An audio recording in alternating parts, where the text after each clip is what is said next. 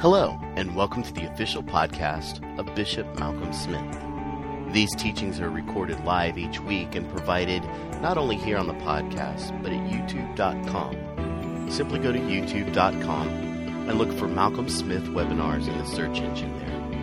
We also want to invite you to go to www.malcolmsmith.org. There you will find other teachings by Malcolm, including books, videos, and MP3 downloads. And now, with this week's teaching, Bishop Malcolm Smith. The Lord be with every one of you, and I trust we shall know the ministry of the Holy Spirit tonight, opening our eyes and making all these glorious truths so real to us because they are ultimate reality. And on that note, thank you, all of you who have emailed me in the last, what shall I say, two or three weeks.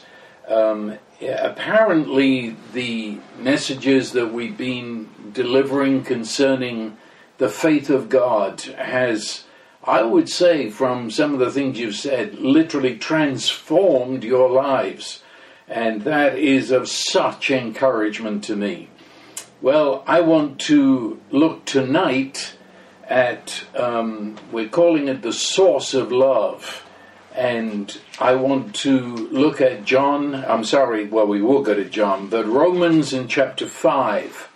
Romans, the Epistle of Paul to the Romans, chapter 5, and we'll cut to the verse uh, uh, number 5. It's in the middle of a sentence, but it says, And hope does not disappoint because the love of God has been poured out within our hearts through the Holy Spirit who was given to us. We spoke last week and will continue to speak concerning this great command of Jesus that defines the church that we love one another as he has loved us. In fact, by this, said Jesus, this love that you have one for another, all men will know that you are my disciples. Well, before we can go any further into the great adventure of discovering how we love one another as He has loved us, we have got to ask the question where does this love come from? Because you see, we're talking about, uh, as I said last week, agape. That means the unique love that God is. This, this love that uh, finds its definition in the love of God the Father to the Son to the Holy Spirit. This, this holy dance of the persons of the Trinity as they yield the one to the other. This interdependence God is love, expressed in the three personal relationship. That's agape. And that's the word Jesus used there that we should agape. That is, and it, it, sets the stage for the radical message of the gospel that we are called into this dance of the Holy Trinity. We are called in not only to be sharers in that love, participants in that love, knowing that love in us and toward us, but to then be the givers of that love. I mean, that's radical words. And, and in case you missed it, because it's just the word agape, he goes on to say, as I have loved you. Just in case you missed it, you see, Jesus is saying that in exactly the same way as He has loved, now we are being brought into that. So we now love one another in the same way that Jesus gave us the love of the Father. That was last week. And, um, huh, I, am asking where, where, does that love come from? You see, if I don't ask that question, I know where we're going to end up. Love becomes this ghastly, cold, lifeless morality, this, this list of wretched virtues. um, all produced by my religious flesh, you know. And so I'm I'm trying to do what Jesus would do. I'm trying to say what he would say, and I'm gritting my teeth. And and, and it's it's it's a burden that I've, I've got to fulfill, and, and I'm trying to be nice. It's sort of Christianity is the ultimate Eagle Scout. Um, I, I, become the, the Boy Scout of heaven, and I'm going to carry the little old lady across the road because I'm a Christian. No, no, no. Dump it, flush it. That has nothing to do with this word. Love. God is love. Then this love essentially is person. And so the Father, the, the pouring forth of love, Jesus is, is the face of that love. He that has seen me has seen the Father, he said. And so he is the perfect word of the Father. He is in our human flesh the image, the perfect, exact representation uh, of, of the Father.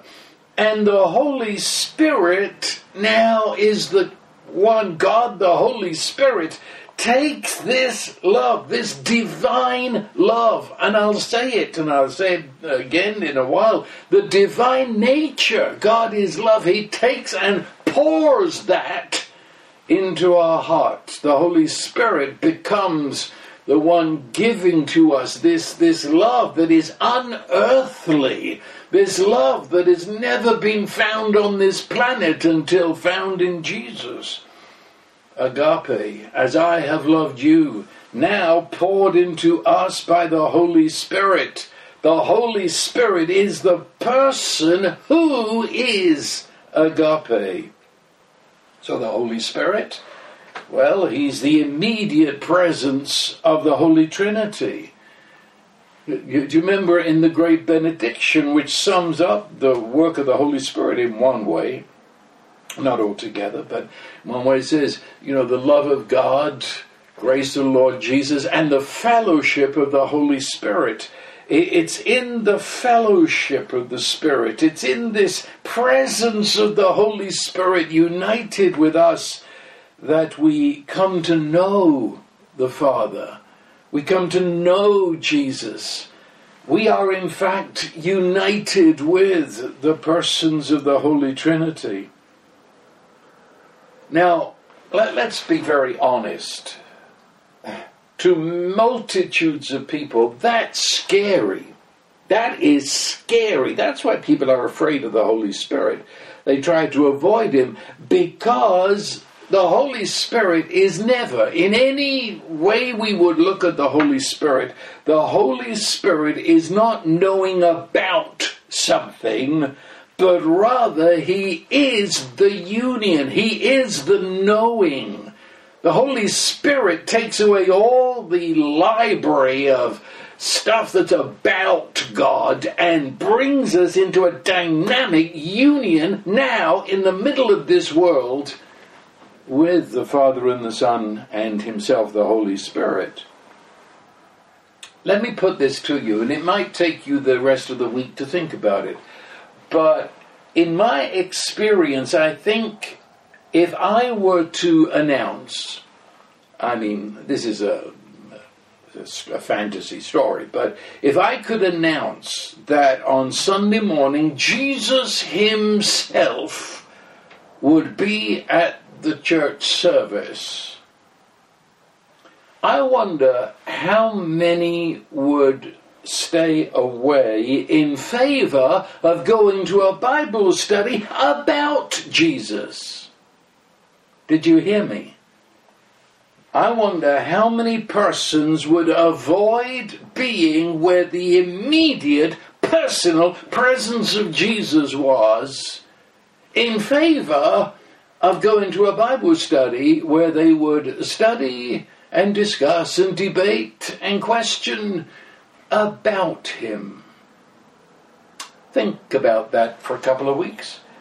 You see, the Pharisees, that was their biggest problem. Jesus said to the Pharisees that you, you, you search the scriptures because uh, you think you think that in all your studies in the scriptures that you will find eternal life. But he said, You will not come to me, and I am the subject of the scriptures. He said, You're studying all about me, but when I show up, you won't come to me. Interesting. Uh, and to the Sadducees, another sect within Judaism, and he, he said that, that you, you don't know the scriptures, nor do you know the power of God because the, the, the presence of God, it, he, he is. It's not about him. It, it's not. Look, let me say, I've said this many times uh, when I've lectured in Bible schools to students of the Bible, that they are in the most dangerous position because uh, that they are studying about God when all is said and done, all that you would study about him, you must know. It's not knowing about, it's knowing. It's interacting, it's uh, dancing within the union of he and me together in Christ Jesus. So, the Holy Spirit, the Holy Spirit will never teach you anything about God. He's not into that. The Holy Spirit will only unite you to God. And all that you know of God is because you know Him. You know by experience. And anything you know about God that you do not experience, you don't know it. That's the Holy Spirit. The Holy Spirit is the very presence of Jesus, alive, but now with us, in and through the Holy Spirit. So the Holy Spirit is the connecting point in time with the heavenly reality. And I mean that very literally. I, I have to tell you this, I suppose um, you know it already, but I, I have no understanding of a Christian life without the Holy Spirit. I, at a very, very early age in my just turning into my teenage, I had an experience of Jesus, and that was tied together with a, an experience of the Holy Spirit that literally uh, changed, transformed, what another might, well might even be healed me in my innermost being. And everything that I had quote, received in terms of the gospel, and Jesus suddenly, now with the Holy Spirit, became alive. And for many reasons, I dropped out of a, a formal education. And, and so I, I, don't have any education. And from the very get go, I, I have known the Holy Spirit to be my teacher. And so what I'm saying to you tonight is my very life, my very being as a Christian, as one who's doing what I'm doing right now. Uh, it's interesting, I suppose, to some that in Bible school um, I, I failed in preaching. Some people find that very uh, uh, quite a joke, but um, I did. I failed. They gave me a big fat F, and I remember the professor taking my notes as if they were dirty and dropping them into the garbage can. And he said, "Smith, you'll never make a preacher. You'll never be a pastor. Uh, uh, uh make it for a deacon, maybe." and um, I was left uh, sort of abandoned to the Holy Spirit. Teach me, teach me. That's been my prayer these many, many decades. Holy Spirit, He's the one who connects us. He's the one who takes us past all of the dull, boring, oh, what? Theology without life. Talking about God and not knowing Him. The books covered in spiders' webs. Uh, you know, you know what I'm talking about. Holy Spirit is life. He, he is the one who, right in this microsecond that we call now, the Holy Spirit connects me with the Father and with the Son, with the whole heavenly realm.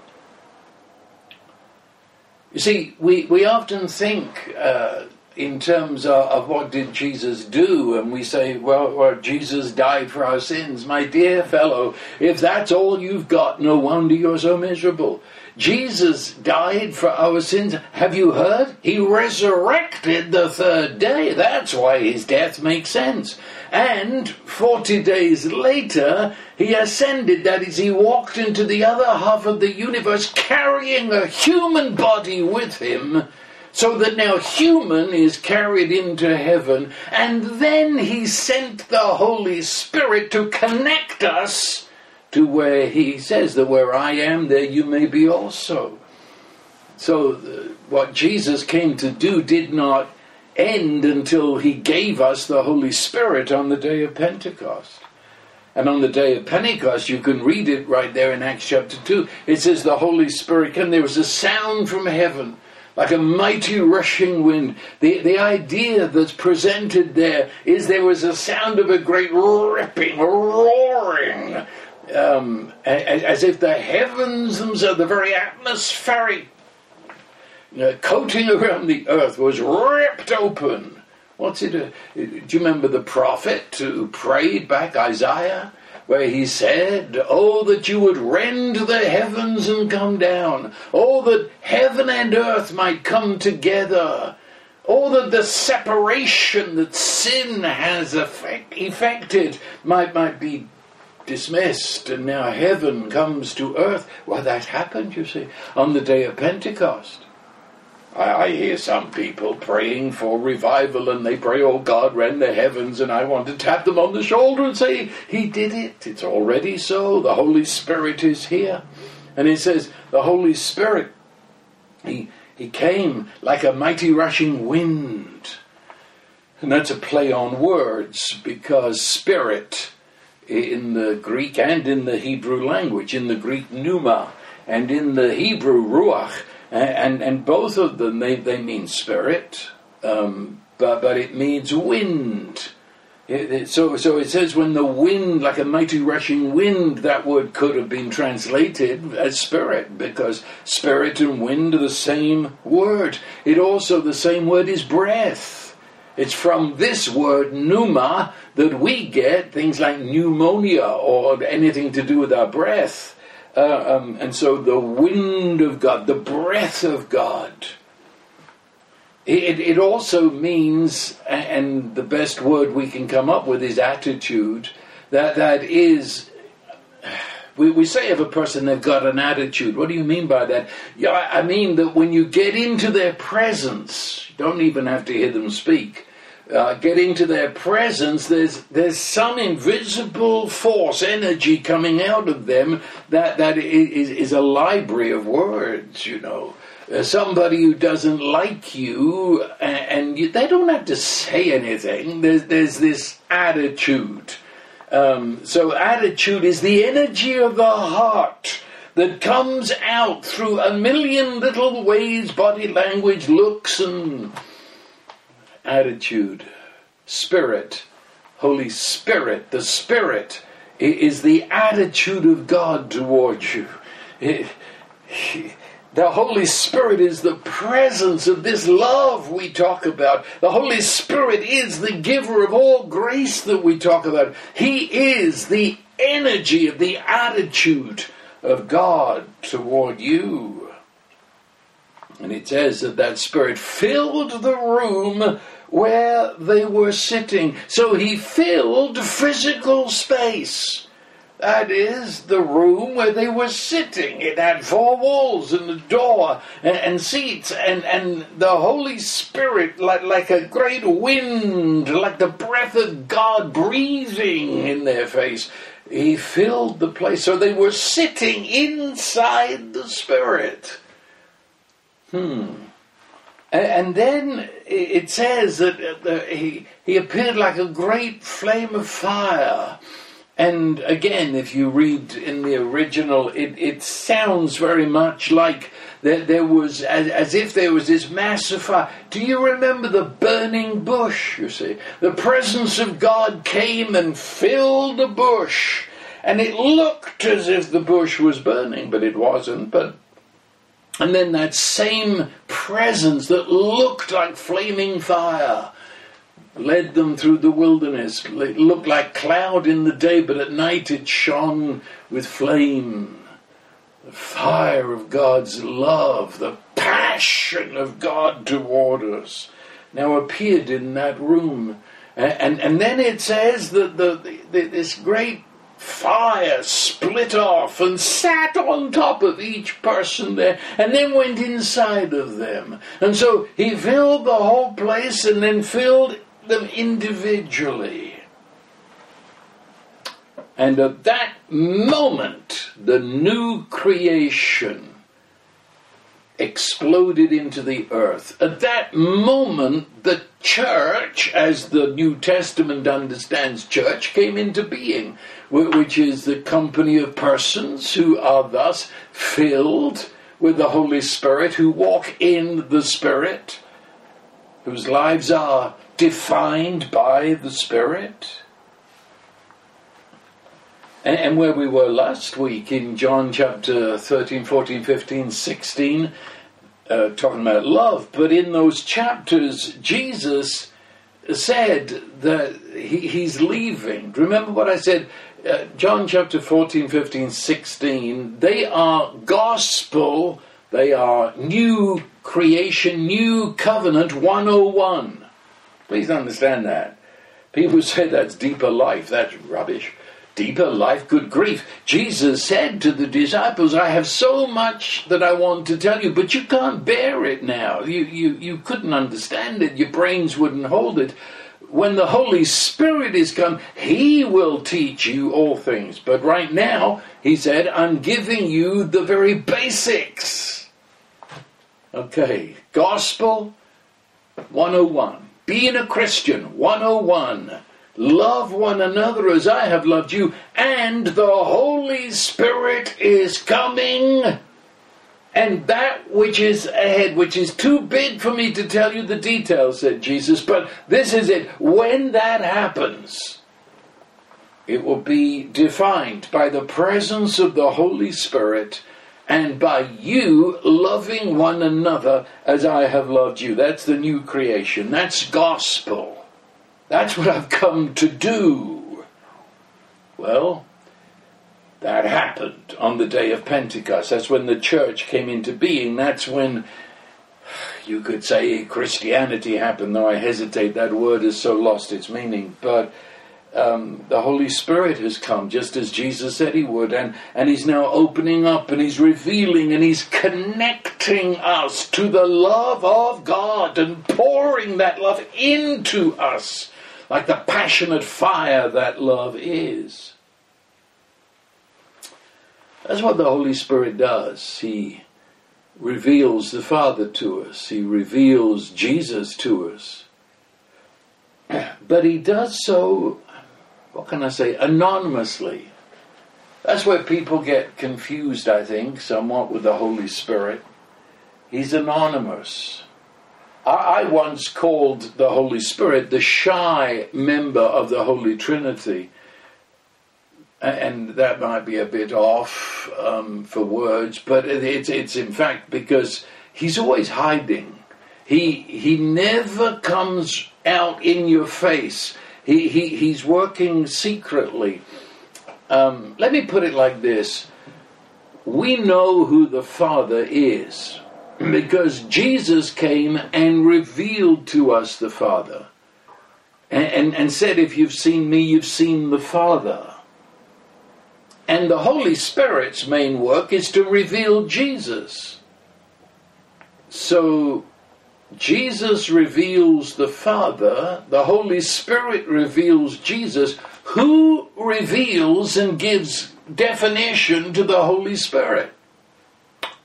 No, the Holy Spirit has he, he doesn't have that. The Holy Spirit prefers to work in secret. I say anonymously.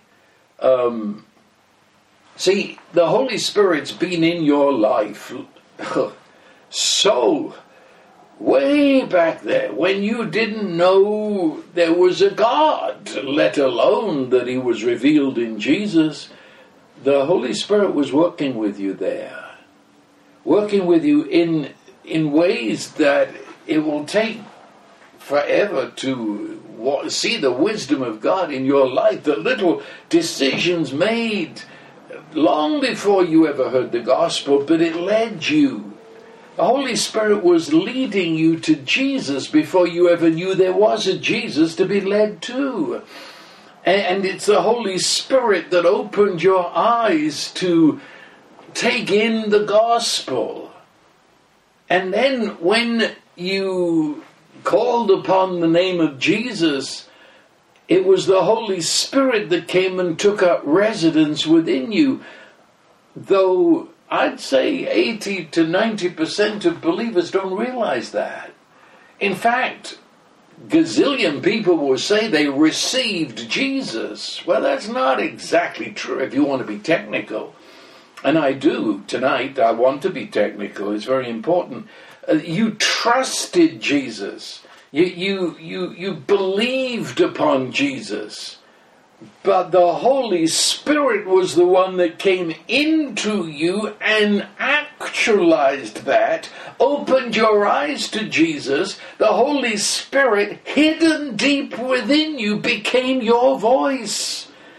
And it says the Spirit bears witness within us. The Holy Spirit says within us, Abba, Father, Daddy. And it says no one can say Jesus is Lord but by the Holy Spirit. But you didn't know that. When you said Jesus is Lord, you didn't know the Holy Spirit was within you, giving you that inner voice to say it outwardly. And when you said, God is my Father, I'm a son, a child of God, you didn't know that was the Holy Spirit saying that in your spirit. He was hiding inside of you, connecting you with reality. That's the Holy Spirit. But he went for years in some people's lives, they didn't even know he was there. And gave credence to many things. And, and said it was, I don't know what they said it was, but they didn't realize it was the Holy Spirit. Um, and He is the source of all gifts and all graces. And He releases them into us as our hearts are open to receive. So the Holy Spirit is within my very desires. And he's inside and the author of my thirsting after God. He is the one that is the inspirer of my praying. So that from our deepest self we find a burden to pray. From our deepest self, we have a longing for God or a desire to go in this direction or that. You, you realize, you see what I mean by hiding, because either we think that's us thinking that, or we get all confused and we don't know where it comes from. The fact is, the Holy Spirit is so entwined with us, He's so woven together with us that He shares His desires He shares the desires and the mind of Jesus with us. And, and I think His thoughts, and I desire His desires, and I find His enabling and strengthening and direction in prayer. You know, Jesus said, um, that you might have life and have it more abundantly. Well, you see, that's the Holy Spirit. He is the life more abundantly. The Holy Spirit is always uh, the overflowing. He's always, he always, he, he's never confined. He's always overflowing. When I was in Africa at one time, the natives um, gave me a little thing they wrote um, and they wrote it in the, what we call in Africa pidgin English. It's it's English, but it's unique. and, and, and they they wrote there, "We love you plenty too much," and, and well, that's what I'm trying to. The Holy Spirit is always plenty too much. The Holy Spirit never fills the coffee cup; He always spills it over into the saucer. It's always life and life more abundant. And in fact, in the Greek language, sometimes it means super abundant. Uh, uh, what, was the other one in Ephesians 3 where it said, to him who's able to do exceeding abundantly above all that we could ask or think, according to the power, that's the Spirit who works in us. So, whenever I'm dealing with the Holy Spirit, I'm dealing with, with, with God too much. And, and dealing with God who always wants to expand who always wants to abound. I'm dealing with God like the artesian well flowing up within, exceeding abundant. When you say with God all things are possible, well, the Holy Spirit is the all things are possible. The Holy Spirit is never stuck wondering what to do. The Holy Spirit is, is never getting a headache looking at my life. He, he's, he is God in me, all things are possible. And that's why he always greets you with a smile. He's always excited as to what we're going to do next. There's, that's the Holy Spirit. Holy Spirit. Who, who is he? Holy, Holy Spirit. Holy, holy. Holy, well, God is holy. And of course, religion got a hold of that, I don't know how long ago, uh, and Western religion, and boy, did they ever twist it. They, they made holy something so ghastly that I wouldn't want to know anybody who would really want that. I mean, it, it's a whole list of can't do this, can't do that, miserable. It, it, it's, it's steel, icy, cold. God's holy, and he hates that, and he hates that, and he doesn't want that. And I, okay, okay.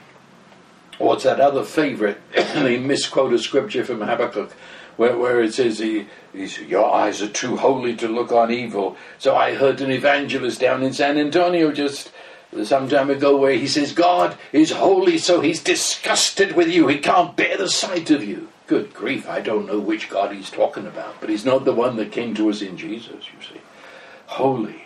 Holy, no, in the Bible. Holy that's the way God is. He is love that is unlike any love that humans have ever come up with. It's a love that would embrace us. It's a love that this is who God is, and therefore it's not a feeling that He has, a whimsical idea that's here today and gone tomorrow. He doesn't love you today and then is upset by something you said tomorrow. He loves you consistently, the constant. He is His love. Love unlike and beyond all created. That's holy. You see that that that's that's holy. Um, it, it's well, okay. Let me put it like this: What's the Holy Spirit like?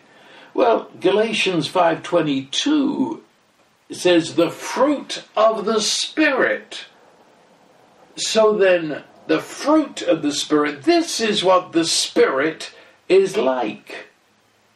You know it, don't you? Fruit of the Spirit is love, joy, peace, patience, kindness, goodness, faithfulness, gentleness, self control. Well, why is it people always look at that as a sort of description of our life? It is, but it begins with the Spirit. This is the way the Spirit is.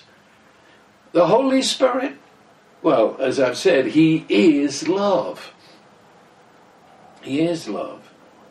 The Holy Spirit is joy. That is his mark. Wherever the Holy Spirit is seen in Scripture, there, within two or three words, you'll find joy. And you might even find the word rejoice, which, of course, that's that radical word that means to leap in the air, spin around, turn cartwheels. I mean, yes, it's a very physical, and that uh, describes the Holy Spirit. Holy Spirit is, is the most joyous person in and beyond the universe.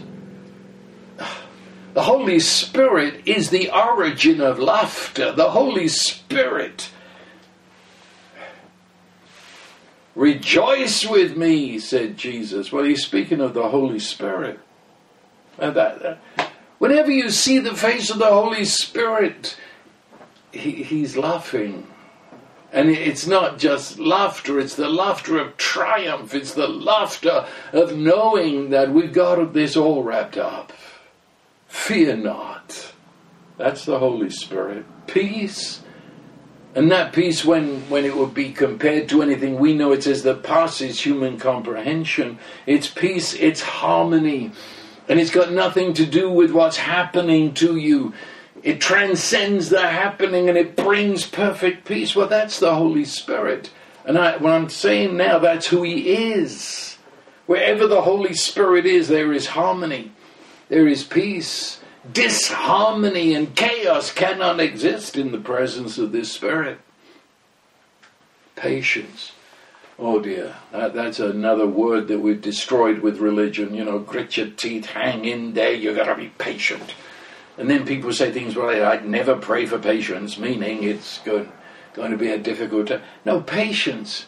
It means I so love life that I can endure through all things because life is giving myself to others. It is self for others. And therefore I am not trapped as a victim in seeing myself I can't have my own way and I can't because that's self for myself, that will always imprison you. But this zest for life that endures and endures is because I find every situation the opportunity to be a self for others. That's the Holy Spirit. He's always so excited concerning life. I pictured him sometimes as sitting by my bed waiting for me to wake up because we've got so much to do today. Do in terms of dancing with the Father and the Son and expressing this glorious life of love in every situation I find myself in. He is kindness and gentleness. The Holy Spirit is never harsh. Even when we've done wrong, the Holy Spirit is so gentle in pointing it out. He's never the accuser, he's never the condemner, that's always the satanic voice. He is goodness. He's faithfulness. He's loyal. He'll never let you down. Well, I could go on, but, but I, I, I want to pursue this just a little bit more because you see, he is love. The Holy Spirit is love. He doesn't have it. He, he is the presence of love. He's the presence of the Father and the Son. He is love. And in 1 Corinthians 13, you know that too. But it, it said, love is patient. What I've just talked about, this passion for life. Love is kind. Love is not jealous. Love does not brag, is not arrogant. The Holy Spirit, I said, He's always. He's in the background and he's pushing forward. He's revealing the Father and Jesus, and he's also empowering you to the point where we're empowered, and sometimes we forget where that comes from. He's not rude. Isn't that fantastic? Holy Spirit is the limitless gentleman. He's never rude, never makes you do stupid things. He never seeks his own. He's not provoked. Don't be afraid of the Spirit as if he's going to get mad at you. He's not like you, not like us. He doesn't take into account uh, doesn't remember sins. He's always bringing to us forgiveness, release. It's the Holy Spirit. It's who He is. Holy, holy, that's what I'm talking about. Holy, that's what holy means, all of that. It's the Holy Spirit. The Holy Spirit. He's the actual presence of the ascended Jesus in my life, in my very innermost being, and in that ascended Jesus through the Spirit, we meet the Father. You see, I'm constantly caught up in this life in Holy Trinity. He's Holy Spirit. And could I quickly say, He's not ghost. That, that is one of the greatest tragedies of Bible translation. That, that there are people, and I'm talking about probably multitudes in the Western world who literally, and I say it very carefully, worship a book. They worship specifically the King James Version of the Bible that was translated in 1600 plus. And, well, we don't speak that language anymore. I am English. I'm as British as British. I don't talk the way that King James talks. Half the words there that are important words mean something else today. And I won't go into the details, but it's an old translation, and yet people still say Holy Ghost. Well, in 1611, ghost meant what I'm saying spirit means, but today makes it makes the Holy Spirit something connected with Halloween. Please, would you forever get rid of that Holy Ghost? And some of you, my Pentecostal brothers and sisters, get rid of that because that's old English that has offended and separated you off from thousands of persons who you could have brought into a relationship with the Spirit. Spirit, well, I've already said spirit. Pneuma, ruach, it means breath. The very of God Himself, the outflow of the love of God that comes around you and embraces you, the life Remember that as far back as the Garden of Eden. Adam was formed from the mud of the ground, and then it says that it breathed into him the breath of life. It became a living soul. That's the Holy Spirit, the breath. Everything that makes abundant life. It's the Holy Spirit. Wind, as I said a moment ago, the wind, that's the meaning of the word spirit, wind. And that wind could be a gentle breeze that you hardly recognize. That gentle breeze on your cheek in the heat of a Texas summer. It could also be a hurricane. As long as you remember the breeze and the hurricane are love. The Holy Spirit can come in so gently when it's needed to comfort and to strengthen, can also come and change a life overnight.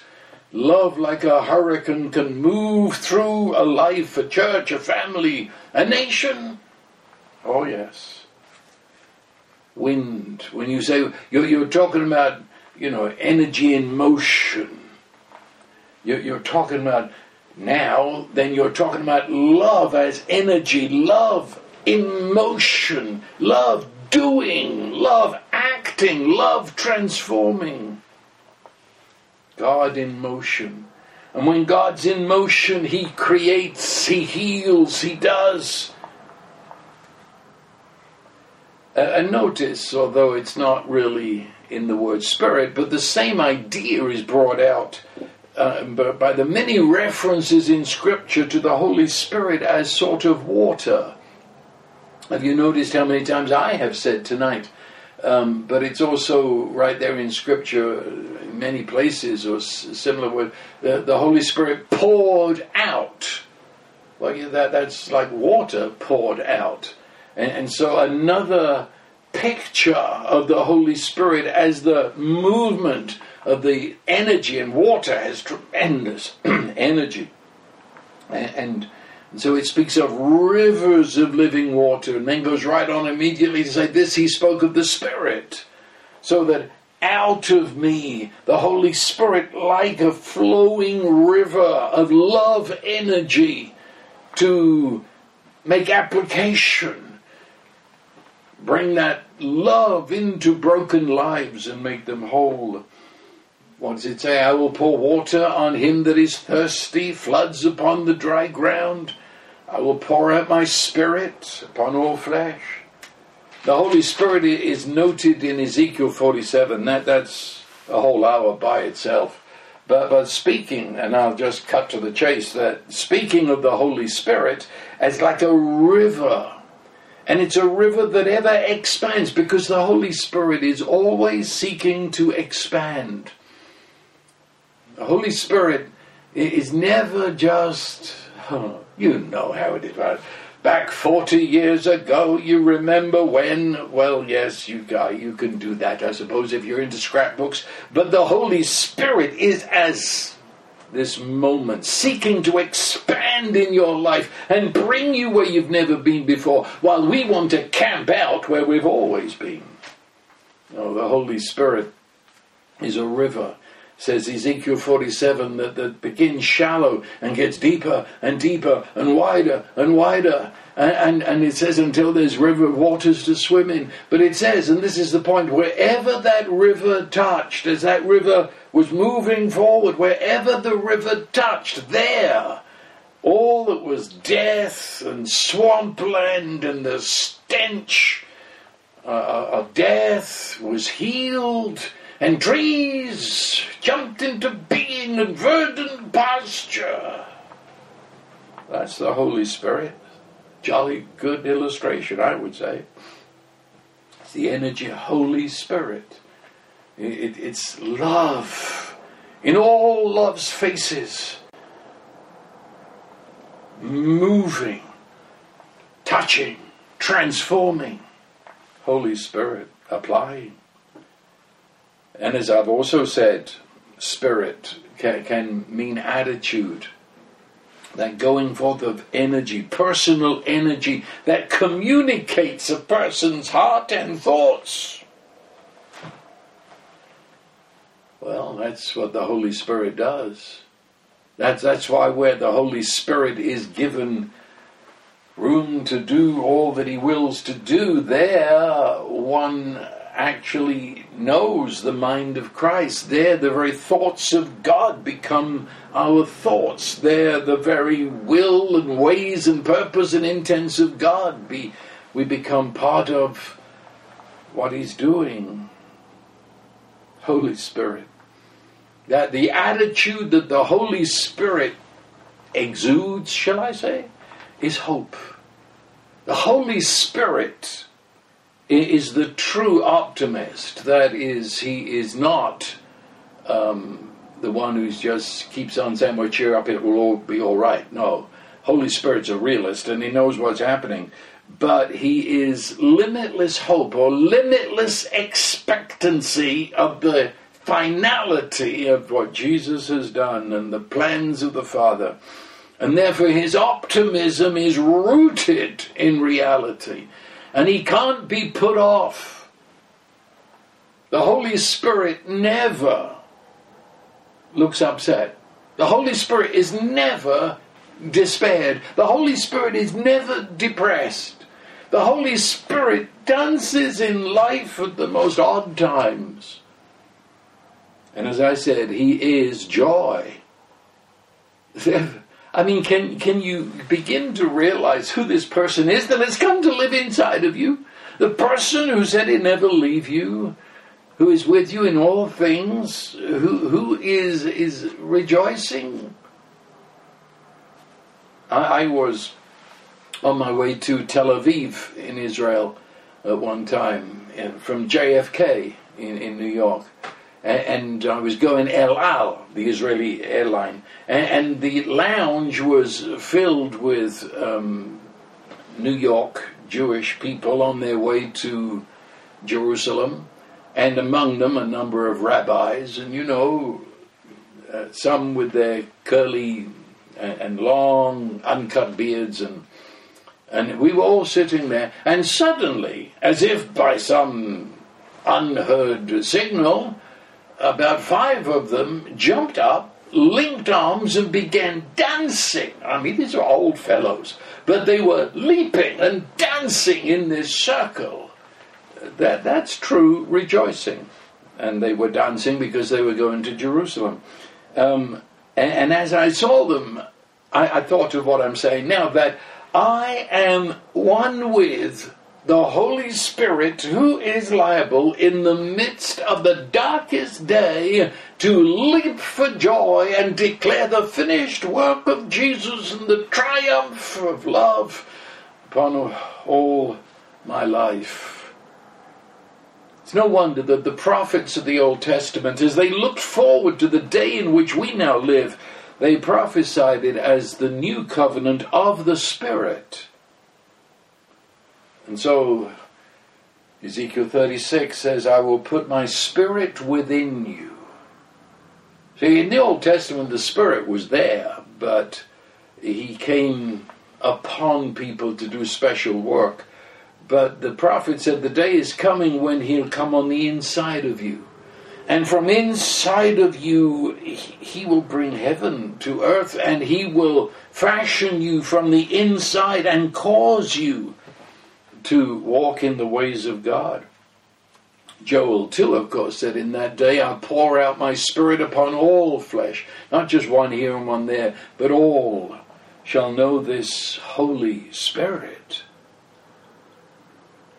And of course, Jesus introduced us to the Holy Spirit in, in the realest sense. Though, as I say, he's been there since the beginning. But in the incarnation, when God the Son became human, became flesh, how did that beyond miracle happen? The angel Gabriel said to the Virgin Mary that the Holy Spirit shall come upon you. And the Holy Spirit overshadowing her would bring forth a child in her womb human, sharing her flesh. And yet that child would be none other than God the Son. But it was the miracle that I say is beyond miracle. It's, it's more than a miracle. It's the incarnation, when God becomes human. That was achieved by the Holy Spirit. And it says that in the womb of Mary, the Holy Spirit fashioned the body of Jesus. Huh. And, and the Holy Spirit was there from, from uh, this baby that comes from the birth canal of the Virgin. The baby was led by the Spirit, the Spirit of the Lord in him. And, and, and right through childhood, boyhood, teenage. In his 20s, the Holy Spirit is his mentor. The Holy Spirit is fashioning him. And at his baptism, the Holy Spirit came upon this God man, Jesus. And from that time forward is the Jesus that we know in the Gospels. The Holy Spirit came upon Jesus in a fullness that had never been known to a human before. And out of that, Jesus achieved all that he did. I want you to note that Jesus did nothing out from his being God the Son. What, what, how can I put this? The great act that he did as God the Son was to assume our humanness and limit himself to our human, even limit himself to age appropriate, and do nothing outside of human. All he did was because the Holy Spirit came upon him and filled him and that's how he, the human, did what he did. I know some of you will be very upset by that because you believe that the miracles of Jesus prove that Jesus was the Son of God. Well, see, Jesus said to the disciples, to us, the works that I do, you shall do also, and greater works than these shall you do. So, how does that fit? If, if Jesus did his works to prove he was the unique Son of God, then how come he said we would do the same? No, Jesus did everything that he did, the miracles of healing and the other miracles he did of supply, he did because the Holy Spirit came upon him in his genuine humanity and empowered him as human had never known before. And so it, it says, and I think it says pretty plainly um, in Luke chapter 4, which is right after the Holy Spirit came on him at the River Jordan. And now it says that he went back to Nazareth and he took the prophet Isaiah, and he says in verse 18 of Luke 4, he's quoting from Isaiah, and he says, The Spirit of the Lord is upon me because he has anointed me to preach the gospel to the poor, proclaim release to the captives, recovering of sight to the blind, set those at liberty who are oppressed, to proclaim the favorable year of the Lord. Jesus, that's the whole of the gospel. That's what Jesus did. Well, he says, The only reason I can do it is because the Spirit of the Lord is upon me. The Holy Spirit. The Holy Spirit has joined the human race through Jesus. And then in, in the Acts of the Apostles, when, when Peter is um, telling Cornelius concerning Jesus, he says, Jesus of Nazareth. And he says, how God anointed him with the Holy Spirit, who then went about doing good, healing all who were oppressed of the devil. But he said it was that he was anointed by the Holy Spirit. And Jesus said, wasn't it in Matthew 12, when they questioned him about casting devils out of people, he said that he cast out demons by the Spirit of God. And when he healed people, the scripture says, and power, Holy Spirit power, went out of him and healed them. And remember, Jesus is revealing the love of God in, in forgiving people, in bringing us this incredible new life, in healing the sick, in casting out demons. All that was the action of love in motion. And he says he did it all through the Holy Spirit. And now he comes to you and I and he declares that what he has done is join us to him. And that joining is the Holy Spirit joining us. And he says, now you love as I have loved you. Now you go and do the same works of love that I have done. Because the same Holy Spirit has been given to you. Do you get this? Do you get it? The same Holy Spirit that came came into the human race through Jesus is now poured out upon all flesh, poured out into your heart. This is the same Jesus. There's not two Holy Spirits. Look, John the Baptist defined what Jesus came to do. And everybody knows that John the Baptist said that Jesus was the Lamb of God who took away the sins of the world. Yes. Amen. But John also said that this Lamb of God would not only take away the sins of the world, but, said John the Baptist, he shall baptize you with the Holy Spirit and with fire. Baptize you. And I'll, I'll not get into what all the various parts of the body of Christ say that means. I'm simply saying that Jesus said he would baptize us in the Holy Spirit and fire. And that word baptize is a Greek word. The Greek word is baptizo. We just didn't translate it. We made up a new English word. But the word baptizo means, well, they used it to describe a ship that sunk. So a ship on the bottom of the ocean floor, that is, it's in the ocean and the ocean is in it. And they said, in the days of the New Testament, the ship was baptized. Baptized means that the water's in you and you're in the water. It was used to describe a sponge that now is so full of water to touch the water comes out. It was also described for dyeing a garment. So it was a white robe and now you've turned it brown. That is, every fiber of the garment has gone into the dye. Dye is in the garment. You get it? Jesus said his work was not only to take away sin and deal with sin so that sin is no longer the issue, but he has come to plunge us into the world of the Holy Spirit so that the Holy Spirit filled the room where they were sitting and the Holy Spirit filled them.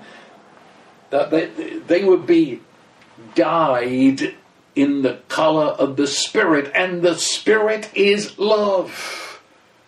The Spirit would bring about this incredible. This is what it is to be born again. Born again isn't that you're sort of going to heaven when you die.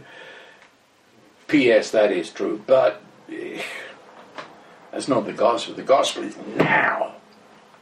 As I said, the Holy Spirit is that point in time where I connect with heaven, the heart of the Holy Trinity right now. So we live our lives. Uh, we go to our PTA meeting. We we drive through a rush hour. We work in our factory. We do our business in the office. All down there in the middle of the Holy Spirit, who's in us, and He's our world. And therefore, everything we do and everything we say, we, we're doing it in and through the reality of who the Holy Spirit is, which is, in a word, love. So we become lovers even as God is love, and we become lovers up to our earlobes in the most ordinary daily grind of life. And we imprint heaven love into every movement of human existence because the Holy Spirit who is love, is within us. And I'm halfway through what I plan to say. So it will have to wait till next week. May you open your heart to the Holy Spirit who is totally with you, in you. This dynamic, excited, rejoicing, holy Spirit who can't wait to have a dynamic, minute by minute relationship with you. He's there. He is. Open your whole being and let Him be who He is. Another blessing of God, who is Almighty Love, the Father, the Son, and the Holy Spirit. Yes, that blessing, Holy Spirit, be, for He is in you upon you, through you, that your life may be in the midst of all situation, all darkness and pressure, that you may be the peace of God and the joy of the Lord and the passionate love of the Holy Spirit. So I bless you, and that is the way it is.